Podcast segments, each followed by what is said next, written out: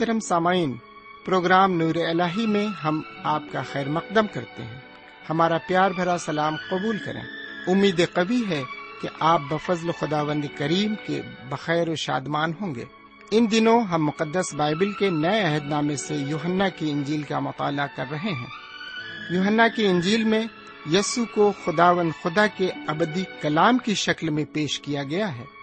اس کتاب کے ابتدائی حصے میں سات معجزات اور نشانیوں کا ذکر ہے، جس سے یہ ثابت ہوتا ہے کہ یسو خدا کا بیٹا اور نجات دہندہ ہے۔ درمیانی حصے میں واض و نصیحت ہے اور آخری حصے میں یسو کے پکڑوائے جانے اور مصلوب ہونے، دفن ہونے اور جی اٹھنے و شاگردوں پر ظاہر ہونے کا ذکر ملتا ہے۔ آئیے ہم اپنے وقت کے ہمراہ آج کے اس مطالعے میں آگے بڑھیں اور خدا بند کے کلام سے فیض حاصل کریں۔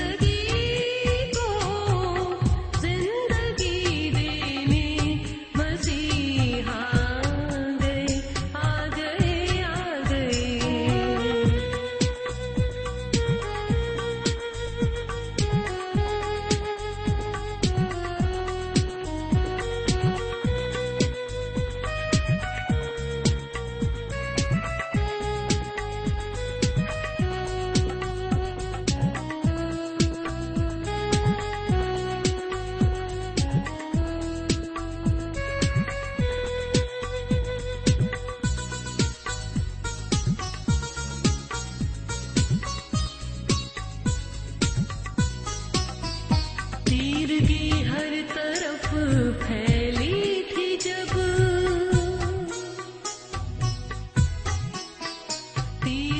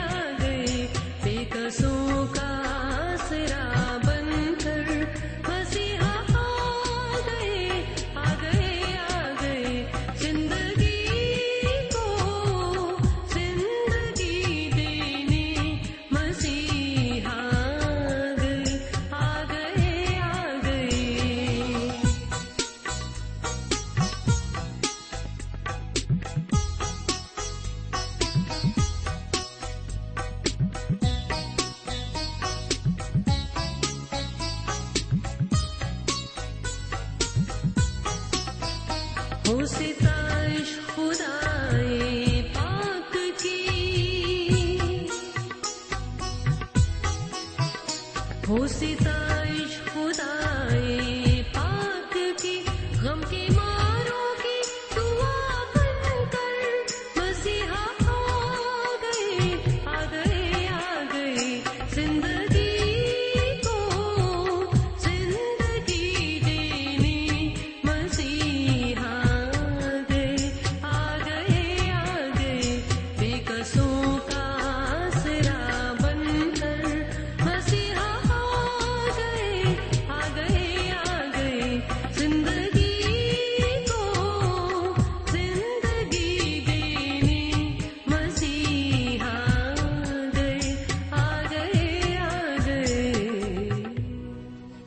خدا کے کلام کو لے کر ایک بار پھر آپ کے درمیان حاضر ہوں۔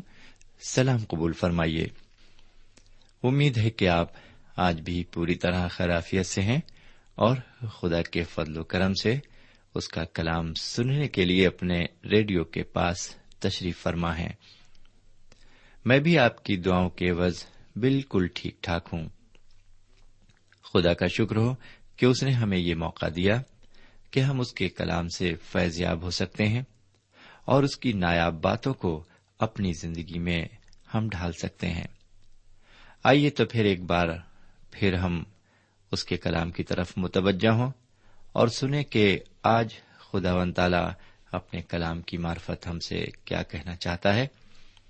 لیکن اس سے پہلے کہ ہم آگے بڑھیں، ہم کلام کی طرف متوجہ ہوں، ہم ایک چھوٹی سی دعا مانگیں۔ ہم دعا کریں۔ ہمارے پاک پروردگار رب العالمین، ہم تیرے تہ دل سے شکر گزار ہیں کہ ایک اور موقع تو نے ہمیں عطا فرمایا ہے، تاکہ ہم تیرے قدموں پر بیٹھ کر تیرے پرفضل کلام کو سن سکیں۔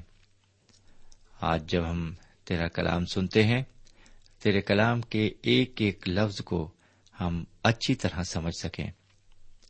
اور اس طرح سے اپنی زندگی کو ہم روحانی طور پر سنوار سکیں۔ یہ دعا ہم اپنے سرکار دو عالم جناب سیدنا یسو مسیح کے وسیلے سے مانگتے ہیں۔ آمین۔ سمین ہم آپ کی خدمت میں اس وقت یوہنا کی انجیل کے بارہویں باپ کو رکھنے جا رہے ہیں اور اس کی انتیسویں آیت سے ہم مطالعہ کریں گے۔ انتیسویں آیت سے لے کر پچاسویں آیت تک ہم جائیں گے۔ تو آئیے سب سے پہلے ہم انتیسویں آیت کو پڑھتے ہیں۔ یہاں اس طرح لکھا ہوا ہے، جو لوگ کھڑے سن رہے تھے، انہوں نے کہا کہ بادل گرجا اوروں نے کہا کہ فرشتہ اس سے ہم کلام ہوا۔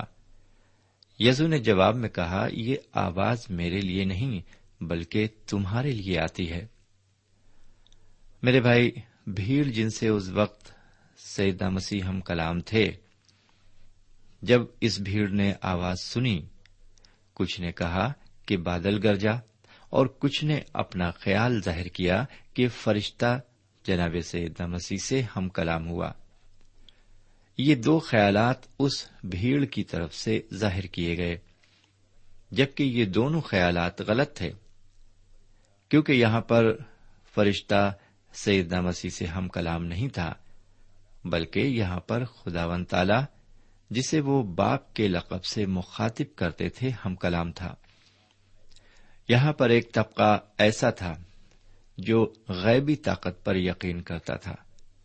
وہ جانتے تھے کہ غیبی آواز بالکل صاف سنائی دی۔ انہیں پرانے عہد نامے میں فرشتوں کی خدمت کا علم تھا۔ کیونکہ اگلے وقتوں میں یہوا فرشتوں کے ذریعے انسان سے ہم کلام ہوتا تھا۔ لیکن ابھی تک وہ یہ نہیں سمجھے تھے کہ یہوا کا وہ فرشتہ سیدنا مسیح کی شکل میں مجسم ہو گیا تھا۔ سمعین دوسرے طبقے نے اپنا خیال ظاہر کیا کہ بادل گرجا آج کل کے زمانے میں بھی ایسا طبقہ موجود ہے۔ جو یہ کہتا ہے کہ کتاب مقدس میں بے شمار غلطیاں ہیں۔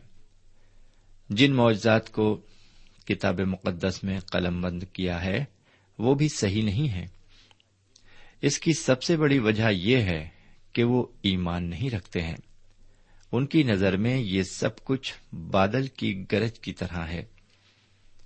میرے پیارے بھائی بہن، بہت سے مبشر یہ کہتے ہیں کہ بائبل شریف کی آخری کتاب جس کو مکاشفہ کہا جاتا ہے، اس کو کوئی سمجھ نہیں سکتا، کیونکہ اس کا کوئی مطلب نہیں نکلتا ہے۔ لیکن میرے خیال سے ایسا سوچنے اور کہنے والے اپنی لا علمی کا اظہار کرتے ہیں، کیونکہ یہ کتاب متقی اور اصول پسند کتاب ہے۔ جی ہاں باصول کتاب ہے۔ میرے پیارے بھائی بہن سیدہ مسیح کی پیدائش جیسا کہ کتاب مقدس بیان کرتی ہے، الہی قدرت سے ہوئی۔ سیدہ مسیح کی زندگی معجزوں سے پر تھی اور ان کی موت گیہوں کے دانے کی مانند تھی۔ انہوں نے زمین میں قیام نہیں کیا۔ وہ اسی طرح سے قبر سے باہر نکل آئے، جس طرح گیہوں کا دانا زمین سے اگتا ہے۔ میرے پیارے بھائی بہن سیدہ مسیح کا مردوں میں سے جی اٹھنا روحانی نہیں بلکہ ایک حقیقت تھا۔ یہ ان کا جسم تھا جو جی اٹھا۔ اس لیے ان کی ہڈیوں کا قبر میں ہونے کا سوال ہی پیدا نہیں ہوتا۔ سمے سب کچھ ثابت ہو جانے کے بعد بھی وہی پرانا راگ الاپا جا رہا ہے کہ بادل گرجا ایسا کہنا کوئی عقل مندی کا مظاہرہ نہیں ہے۔ بلکہ ہمیں چاہیے کہ کلام مقدس کو روحانی طور پر سمجھیں۔ جب ہم کلام مقدس کی تلاوت کرتے ہیں، تو ہمیں روحانی طور سے اپنی روح کو روشن کرنا چاہیے۔ بہرکیف اب میں آپ کی خدمت میں اکتیسویں آیت سے لے کر تینتیسویں آیت تک عبارت کو پیش کرتا ہوں۔ سامعین، اس عبارت کا یہ مفہوم ہے کہ سیدنا مسیح کی سلیب پر موت دنیا اور دنیا کے سردار کی عدالت کے باعث عمل میں آئی۔ جی ہاں سیدنا مسیح کی سلیب پر موت دنیا اور دنیا کے سردار کی عدالت کے باعث عمل میں آئی۔ اگر ہم اس انجیل کے سولہویں باپ کی ساتویں آیت سے لے کر گیارہویں آیت تک عبارت پر نظر ڈالیں، تو اس عبارت کا خلاصہ یہ ہوگا کہ اگر حضور اقدس آسمان پر نہ جاتے تو وہ مددگار جسے روح القدس کہا گیا ہے نہ آتا۔ دوسری بات یہ کہ روح القدس دنیا کو گناہ اور راست بازی اور عدالت کے بارے میں قصوروار ٹھہرائے گا۔ گناہ کے بارے میں اس لیے کہ وہ سیدنا مسیح پر ایمان نہیں لائے۔ راست بازی کے بارے میں اس لیے کہ وہ انہیں دوبارہ نہیں دیکھیں گے۔ اور تیسری بات یہ کہ عدالت کے بارے میں اس لیے کہ دنیا کا سردار مجرم ٹھہرایا گیا۔ سمن کیا آپ جانتے ہیں کہ دنیا کا سردار کون ہے؟ جی ہاں وہ دنیا کا سردار شیطان ہے۔ ہو سکتا ہے آپ یہ سوچ رہے ہوں کہ دنیا کا سردار کس طرح سے باہر نکالا گیا۔ جب حضور کریم جناب سیدنا مسیح سلیب پر مسلوب ہوئے اس وقت میرا خیال ہے کہ شیطان یہ نہیں جانتا تھا کہ کیا ہو رہا ہے یا کیا ہونے جا رہا ہے۔ سامع شیطان اپنی فتح پر خوش ہو رہا ہوگا، لیکن سیدہ مسیح کا سلیب پر چڑھنا، اس کی فتح نہ ہو کر اس کی ہار بن گئی۔ وہ اپنی جنگ ہار گیا۔ جی ہاں میرے بھائی، وہ سلیبی جنگ ہار گیا اور یہی وجہ ہے کہ سیدنا مسیح فرماتے ہیں کہ دنیا کا سردار نکال دیا جائے گا۔ اس دنیا کے سردار کی سزا کا ذکر ہم مکاشفے کی کتاب اور اس کے بیسویں باپ کی تیسری آیت سے لے کر دسویں آیت تک عبارت میں پاتے ہیں۔ یہاں پر حضور کریم جناب سیدنا مسیح نے اپنے کفارے کی سلیبی موت کو زیادہ اہمیت دی ہے۔ اس کی وجہ یہ ہے کہ اگر وہ اونچے پر چڑھائے نہ جاتے، تو سمعین آپ یقین کریں، نہ ہی مجھے اور نہ ہی آپ کو گناہوں سے نجات ملتی۔ نہ ہی وہ ہمیں اپنی طرف کھینچتے۔ لیکن یہ ہماری بدقسمتی ہے کہ ہزاروں لوگ آج بھی کلام مقدس کے بغیر زندگی گزار رہے ہیں۔ آج ان کے کان کلام مقدس سے ناشنا ہیں۔ مذہبی اداروں میں مسلوب مسیح کو اوپر نہیں اٹھایا جا رہا ہے۔ میرے پیارے بھائی بہن، آج ضرورت اس بات کی ہے کہ انجیل کی خوشخبری کی منادی کی جائے۔ یہ خوشخبری سیدہ مسیح کی ہے، جو سلیب پر مسلوب ہوئے۔ بہرکیف آگے پینتیسویں اور چھتیسویں آیت میں ہم دیکھتے ہیں کہ وہ اب اپنی خدمت کو ختم کر دیتے ہیں۔ اب حضور کریم عوام میں کبھی ظاہر نہیں ہوں گے جب تک ان کی دوسری آمد نہیں ہوتی۔ اگر آپ چاہتے ہیں کہ ان کی دوسری آمد پر آپ ان کا استقبال کریں، تو آپ کو ان پر ایمان لانا ہوگا۔ ان کی نورانی تعلیم کو اپنے اندر قبول کرنا ہوگا، تاکہ آپ اپنی بقیہ زندگی کو تاریکی سے نکال کر نور میں گزارنا شروع کر دیں۔ جس طرح سے سیدنا مسیح نے فرمایا کہ اگر کوئی میری خدمت کرنا چاہے تو میرے پیچھے ہو لے۔ سامن بائبل شریف اس بات کو بتاتی ہے کہ بہت سے یہودی حکمراں بھی سیدہ مسیح پر ایمان لے آئے تھے، لیکن وہ فریسیوں سے ڈرتے تھے اور کھلم کھلا ان کا اقرار جی ہاں ان کا اقرار نہیں کرتے تھے۔ ان کے قتل کی سازش کر رکھی تھی انہوں نے۔ سامعین، بدقسمتی کی بات یہ تھی کہ حضور اقدس جناب سیدہ مسیح کا ایک رسول، جس کا نام یہودا اسکروتی تھا، اس سازش میں شریک ہو گیا اور دھوکے سے انہیں پکڑوا دیا۔ یہ واقعہ انجیل میں ایک شرمناک واقعہ ہے، لیکن یہ بھی الہی منصوبے میں شامل تھا۔ میرے پیارے بھائی بہن، یہودیوں کی یہ فسا ایک تواریخی فسا ہوگی۔ آئیے میں اور آپ بھی اس فسا میں شرکت کریں اور دیکھیں کہ سیدنا مسیح ان آخری ایام میں کیا فرما رہے ہیں۔ عبارت مرقوم ہے، اکتالیسویں آیت۔ یسایا نے یہ باتیں اس لیے کہیں کہ اس نے اس کا جلال دیکھا اور اس نے اسی کے بارے میں کلام کیا۔ یسا نے یہ باتیں اس لیے کہیں کہ اس نے اس کا جلال دیکھا اور اس نے اسی کے بارے میں کلام کیا۔ سامعین، حضور کریم اپنی گفتگو کے دوران یسا یا نبی نے بنی اسرائیل قوم کے لیے جو کچھ کہا تھا، اس کا ذکر انہوں نے کیا۔ وہ کہتے ہیں، خدا و تعالی نے یسیا نبی کی مارفت یہ کہا کہ جا اور ان لوگوں سے کہے کہ تم سنا کرو، پر سمجھو نہیں۔ تم دیکھا کرو پر بوجھو نہیں۔ تو ان کے کانوں کو بھاری کر اور ان کی آنکھیں بند کر۔ تا ایسا نہ ہو کہ وہ اپنی آنکھوں سے دیکھیں اور کانوں سے سنیں اور اپنے دلوں سے سمجھیں اور باز آئیں اور شفا پائیں۔ سمن یسیا نبی کی ان باتوں سے حضور کریم یہ ظاہر کرنا چاہتے تھے کہ اس وقت بھی لوگوں کی بالکل ویسی ہی حالت تھی۔ انہوں نے معاوضے دیکھے، انہوں نے اندھوں کو بینائی پاتے ہوئے دیکھا، بیماروں کو شفا پاتے ہوئے دیکھا، کوڑیوں کو پاک صاف کیے جاتے دیکھا، اور بہت سے لوگوں کو اپنے ایمان کے باعث اچھے ہوتے دیکھا۔ لازر کو زندہ کرنا بھی ایک عظیم ترین معاوضہ تھا۔ یہ سب کام خفیہ طور پر نہیں کیے گئے۔ بلکہ اعلانیہ عبادت خانوں اور عام لوگوں کی موجودگی میں کیے گئے۔ پھر بھی بدقسمتی کی بات تو یہ ہے کہ بجائے قبول کرنے کے انہیں رد کیا۔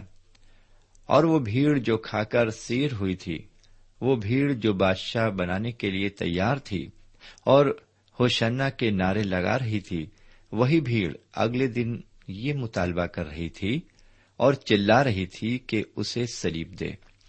اسے سلیب دے۔ ایک حقانی کو مسلوب کیا جائے، ایک ڈاکو کو چھوڑ دیا جائے۔ سامعین، یہ ہے زمانے کی رفتار۔ بہرکیف اب ہم آگے بڑھیں گے اور بیالیسویں اور تینتالیسویں آیت کو پڑھیں گے۔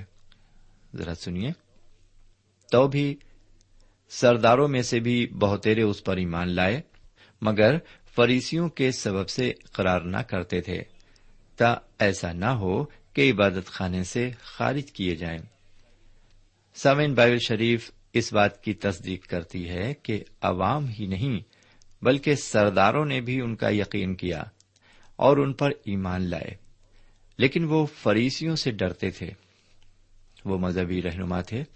ان سے ٹکرانا آسان بات نہیں تھی، کیونکہ مذہب اور عبادت خانوں کی باغ ڈور انہیں کے ہاتھوں میں تھی۔ میرے پیارے بھائی بہن اور میرے پیارے بزرگ، آپ اچھی طرح سے جانتے ہیں، مذہبی ٹھیکیدار بہت طاقتور ہوتے ہیں، یہ کچھ بھی کر سکتے ہیں۔ یہ اس وقت کی ہی تصویر نہیں تھی، بلکہ یہ ہر زمانے کی تصویر ہے۔ جب کوئی نئی مذہبی تحریک شروع ہوتی ہے اور لوگوں میں نظریے کی تبدیلی آتی ہے، تو یہ مذہبی رہنما جو مذہبی روایتوں کی کم اور اپنی روایتوں کی زیادہ پرواہ کرتے ہیں، کچھ بھی کرنے سے دریغ نہیں کرتے۔ یہاں پر ہم دیکھتے ہیں کہ جو لوگ سیدہ مسیح کو پاک باز اور بھیجا ہوا سمجھتے تھے اور ان پر ایمان لاتے تھے، وہ عبادت خانے سے خارج کر دیے جاتے تھے۔ عبادت خانے سے خارج کیے ہوئے لوگوں کی ویسی ہی حالت ہوتی تھی، جیسے ایک کوڑی کی۔ سامعین، اس جنم کے اندھے کو یاد کیجیے جس کی آنکھیں جناب سیدہ مسیح نے کھولی۔ جب اس نے فریسیوں سے یہ کہا، میں یہ تو نہیں جانتا کہ وہ گنہگار ہے یا نہیں، لیکن ایک بات ضرور جانتا ہوں کہ میں پہلے اندھا تھا، لیکن اب دیکھتا ہوں۔ میرے پیارے بھائی بہن، یہ تھا اس اندھے کا اقرار، جس کی وجہ سے ان مذہبی اندھوں نے اسے عبادت خانے سے نکال دیا۔ میرے بھائی، اگر آپ لازر کے بارے میں دیکھیں، تو لازر کا مردوں میں سے جلایا جانا ان مذہبی رہنماؤں کے وقار پر ضربکاری تھا۔ اور انہوں نے اپنے وقار اور طاقت کی بنیاد کو ہلتے ہوئے دیکھ کر کہا کہ ہم کیا کرتے ہیں۔ دیکھو تو، سارا جہان اس کا پیرو ہو چلا اور اسی وقت سے وہ سیدنا مسیح کے قتل کی سازش کرنے لگے۔ اور انہوں نے سلیب پر ٹنگوا کر ہی سکون کی سانس لی۔ سمے اب ہم مطالعے کو آگے بڑھاتے ہیں اور دیکھتے ہیں کہ چوالیس آیت سے لے کر چھیالیس آیت تک عبارت کیا کہتی ہے۔ سامعین، اس عبارت میں قابل غور بات یہ ہے کہ وہ ایک بار اس حقیقت کو قبول کرتے ہیں کہ وہ دنیا کے نور ہیں اور دنیا میں نور بن کر آئے ہیں۔ ان کی تعلیم پر، ان کے کاموں پر اور خود ان پر جو ایمان لاتا ہے، وہ ان پر ہی نہیں، بلکہ ان کے بھیجنے والے پر ایمان لاتا ہے۔ ایک بار پھر ہم دیکھتے ہیں کہ سیدہ مسیح اپنے کو ظاہر کرتے ہیں کہ باپ اور وہ دونوں ایک ہی ہیں۔ کیونکہ جو کوئی ان کو دیکھ رہا ہے، وہ خدا کو دیکھ رہا ہے۔ جو ان سے بات کرتا ہے، وہ خدا سے بات کرتا ہے۔ جو ان کی تعلیم پر عمل کرتا اور ایمان لاتا ہے، وہ خدا کے ایک کام کی تعلیم کرتا اور ایمان لاتا ہے۔ اور جو کوئی یہ کرے گا، وہ تاریکی میں نہ رہے گا۔ ساون اس سے قبل ہم نے دیکھا تھا کہ انہوں نے ایک جنم کے اندھے بھکاری کی آنکھیں کھولی تھیں۔ اس واقعے کو کچھ زیادہ وقت نہیں گزرا تھا۔ اس واقعے نے بھی لوگوں کے کان کھڑے کر دیے تھے اور مذہبی رہنما چوکنے ہو گئے تھے۔ کیونکہ سیدنا مسیح نے لوگوں کے بیچ عجیب و غریب معاوضے دکھائے تھے اور انہیں حیرت زدہ کر دیا تھا۔ اس شخص کی جسمانی آنکھیں ہی نہیں کھولی، بلکہ اس شخص کی روحانی آنکھوں کو بھی سیدہ مسیح نے نور سے منور کر دیا تھا۔ اور اس نے بلا خوف اس بات کا اقرار کیا کہ اگر یہ شخص خدا کی طرف سے نہ ہوتا تو کچھ نہ کر سکتا۔ میرے پیارے بھائی بہن، اس شخص کی روحانی آنکھوں نے سیدہ مسیح کی شخصیت کو پہچان لیا تھا۔ وہ جان گیا تھا کہ اگر ان میں خدا کی قدرت اور نور نہ ہوتا، تو وہ جسم کے اندھے کی آنکھیں کیوں کر کھول سکتے تھے اور اسے بینائی کیوں کر عطا کر سکتے تھے؟ کیونکہ دنیا کے شروع سے کبھی سننے میں نہیں آیا کہ کسی نے جنم کے اندھے کی آنکھیں کھولی ہوں۔ یہ اس شخص کا دعوی تھا جو اس نے دینی شمع برداروں کے سامنے پیش کیا۔ اور یہ دینی شمع بردار جو بذات خود آنکھیں رکھتے ہوئے اور دیکھتے ہوئے اندھے تھے اور تاریخ زندگی بسر کر رہے تھے، اس دعوے کا جواب نہ دے کر اس شخص کو جس نے بینائی پائی تھی، عبادت خانے سے خارج کر دیتے ہیں۔ اس لیے ہم بھی جب گواہی دیں تو اس بات کا خیال رکھیں کہ گواہی ایسی ہو جس سے ان کا جلال ظاہر ہو۔ سامعین مطالعے کو آگے بڑھاتے ہیں اور دیکھتے ہیں کہ سینتالیسویں آیت سے لے کر پچاسویں آیت تک عبارت کیا کہتی ہے۔ سامعین، ہم اس عبارت کو نہیں پڑھیں گے۔ اگر آپ کے پاس بائبل شریف ہے تو آپ اسے پڑھ سکتے ہیں۔ ہم اس کی تشریح بیان کریں گے۔ سامعین، اس عبارت سے صاف ظاہر ہے کہ یہاں پر کچھ اصول ہیں جن کے ذریعے میرا اور آپ کا انصاف ہوگا اور ہم قصوروار یا بے گناہ ٹھہرائے جائیں گے۔ سب سے پہلے جو اصول سیدنا مسیح لوگوں کے سامنے رکھتے ہیں وہ یہ ہے کہ ان کی آمد دنیا میں اس لیے ہوگی کہ وہ دنیا کو مجرم ٹھہرائیں، بلکہ ان کے آنے کا مقصد یہ ہے کہ دنیا کو گناہوں سے نجات دیں۔ وہ آگے فرماتے ہیں کہ جن لوگوں نے ان کے کلام کو سنا اور معاوضے دیکھے اور ان پر ایمان نہیں لائے، وہ ان کو مجرم نہیں ٹھہراتے۔ مجرم ٹھہرانے والا تو کلام ہے جو خدا نے ان کی مارفت کیا۔ جی ہاں میرے پیارے بھائی بہن، ہم کلام کے ذریعے ہی مجرم ٹھہرائے جائیں گے۔ اور دوسری بات یہ کہ ہمارا انصاف ہمارے کاموں کے ذریعے بھی نہیں ہوگا، کیونکہ اعمال کے لحاظ سے ہم سب گنہگار اور مجرم ہیں۔ جو اس بات کو کہ وہ گنہگار نہیں ہے اور اس کے سارے اعمال اچھے اور درست ہیں، وہ اپنے آپ کو بے گناہ کہہ کر دھوکہ دیتا ہے۔ ہم اپنے اعمالوں پر تو بھروسہ کر ہی نہیں سکتے ہیں، کیونکہ وہ تو پھٹے ہوئے چتروں کی طرح ہیں۔ اور نہ ہی ہم مذہبی اصولوں کے مطابق جانچے جائیں گے، کیونکہ مذہبی اصول کو کوئی پورا کر ہی نہیں سکتا۔ ہم صرف خدا کے کلام کے مطابق ہی مجرم ٹھہرائے جائیں گے۔ میرے پیارے بھائی بہن، کیا سمجھے آپ؟ ہمیں چاہیے کہ ہم مضبوطی سے جناب سیدنا یسو مسیح کا دامن تھام لیں اور ان کے پیچھے چلنے کا عہد کریں۔ وہی ہماری ایمان کی نیا کو پار لگا سکتے ہیں۔ خدا ہمیں ہدایت فرمائے۔ آمین۔ اب آج کا مطالعہ یہیں پر ختم کرتے ہیں۔ اجازت دیجیے خدا حافظ۔ سامعین ابھی آپ نے یوہنا کی انجیل سے خدا کے کلام کا مطالعہ کیا۔ ہمیں یقین ہے اس مطالعے سے آپ کو روحانی فیض حاصل ہوا ہوگا۔ ہم چاہتے ہیں کہ اس مطالعے سے متعلق آپ اپنی رائے ہمیں ضرور لکھیں۔ ہم آپ کے خط کا انتظار کریں گے۔ خدا حافظ۔ ہمارا پتا ہے۔ پروگرام نور ال post box number one five seven five Sialkot, Pakistan. پتا ایک بار پھر سن لیں۔ پروگرام نور ال پوسٹ باکس نمبر ایک پانچ سات پانچ سیال کوٹ پاکستان۔ اب آپ ہم سے ٹیلی فون اور ای میل سے بھی رابطہ قائم کر سکتے ہیں۔ ہمارا ٹیلی فون نمبر ہے nine two three four four six four zero four five seven eight. نو دو تین چار چار چھ چار صفر چار پانچ سات آٹھ۔ ہمارا ای میل پتا ہے۔